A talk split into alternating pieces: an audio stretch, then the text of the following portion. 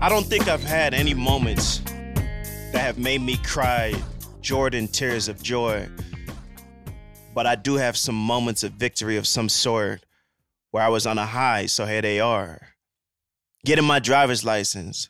The night before my driving test, I put all nighter studying for the big day. I made sure to do everything on my end, regardless of who the driving instructor was going to be.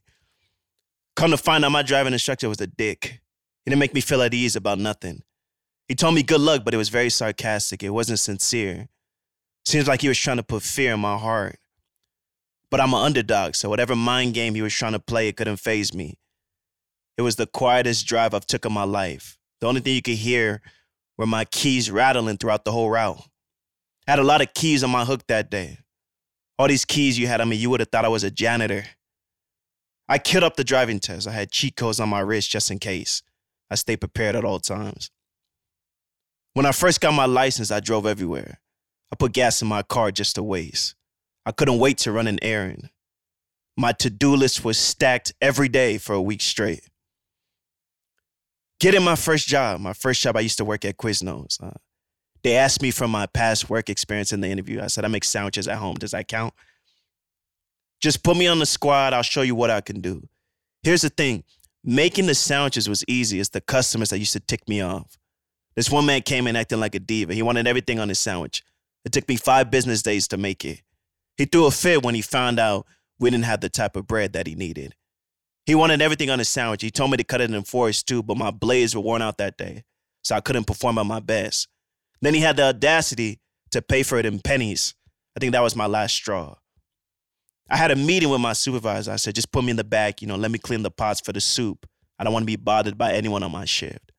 She granted my request, and it was back there that I shined. I don't play with opportunity. I brought in my own sponge too. They didn't have the proper tools to my liking. I used to clean those pots to perfection. Even the burnt stuff at the bottom of the pot, I scraped it off. No worries. I love a good challenge. I put in overtime just for fun. I had my own key and everything. My first pair of Jordans, I had the red and black patent leather ones. I had a section in my closet of fits just for those shoes. I brought my shoe cleaner to school just in case anyone stepped on them. If you stepped on my J's, I wouldn't chew you out, even though you deserved it, but in my mind, I'd be furious. My whole day was ruined. How dare you step on my J's? Sorry, didn't mean a thing to me back then if you crossed me like that. Next Jordans I got after that, I put them in a glass box. Only brought them out on special occasions. I learned my lesson from the ones before. Learning to swim, I learned how to swim on my own. Of course, I had eyes on me as a safety net surrounded around me in the water. But I jumped in the deep end on my own and said, let's see. I took it up a notch. I took a swimming class weeks later.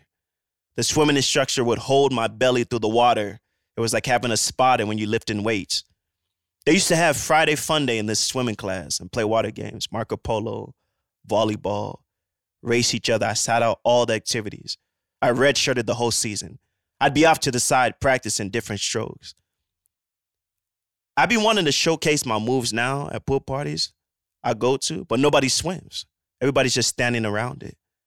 The swimming pool is there for decoration. The most we do is put our feet in. We don't go too hard. Man, I'll jump on the diving board and still won't get in. My first sidekick phone. I had the sidekick LX. I had the Dwyane Wade version. I had it all. I stayed on top of things. I don't do vision boards every year, but if I did, the new version of the new Sidekick that hadn't dropped yet would be on my vision board annually, without a doubt. One time I almost dropped my Sidekick LX on the floor. I couldn't catch it in time on the way down with my hands, so I caught it with my foot and kicked it up into my arms. I turned into Ronaldo. Living on your own for the first time, your own rules, freedom to do whatever you want. I left dishes in the sink on purpose because nobody was to yell at me. I could leave juice in my fridge without no thieves trying to sip on it in secret. My curfew had no ceilings. I'd be out all night pulling a grave shit just because I could do what I want. Graduating college for my bachelor's, you know, you spend four or five years at a school and cross that finish line. That's an accomplishment. Even for your master's or your doctorate or however hard you want to go about it. All that money you spend on housing, books, classes, food, tutors, you coming out of pocket. when you work a job, there's people there that are just there for the check.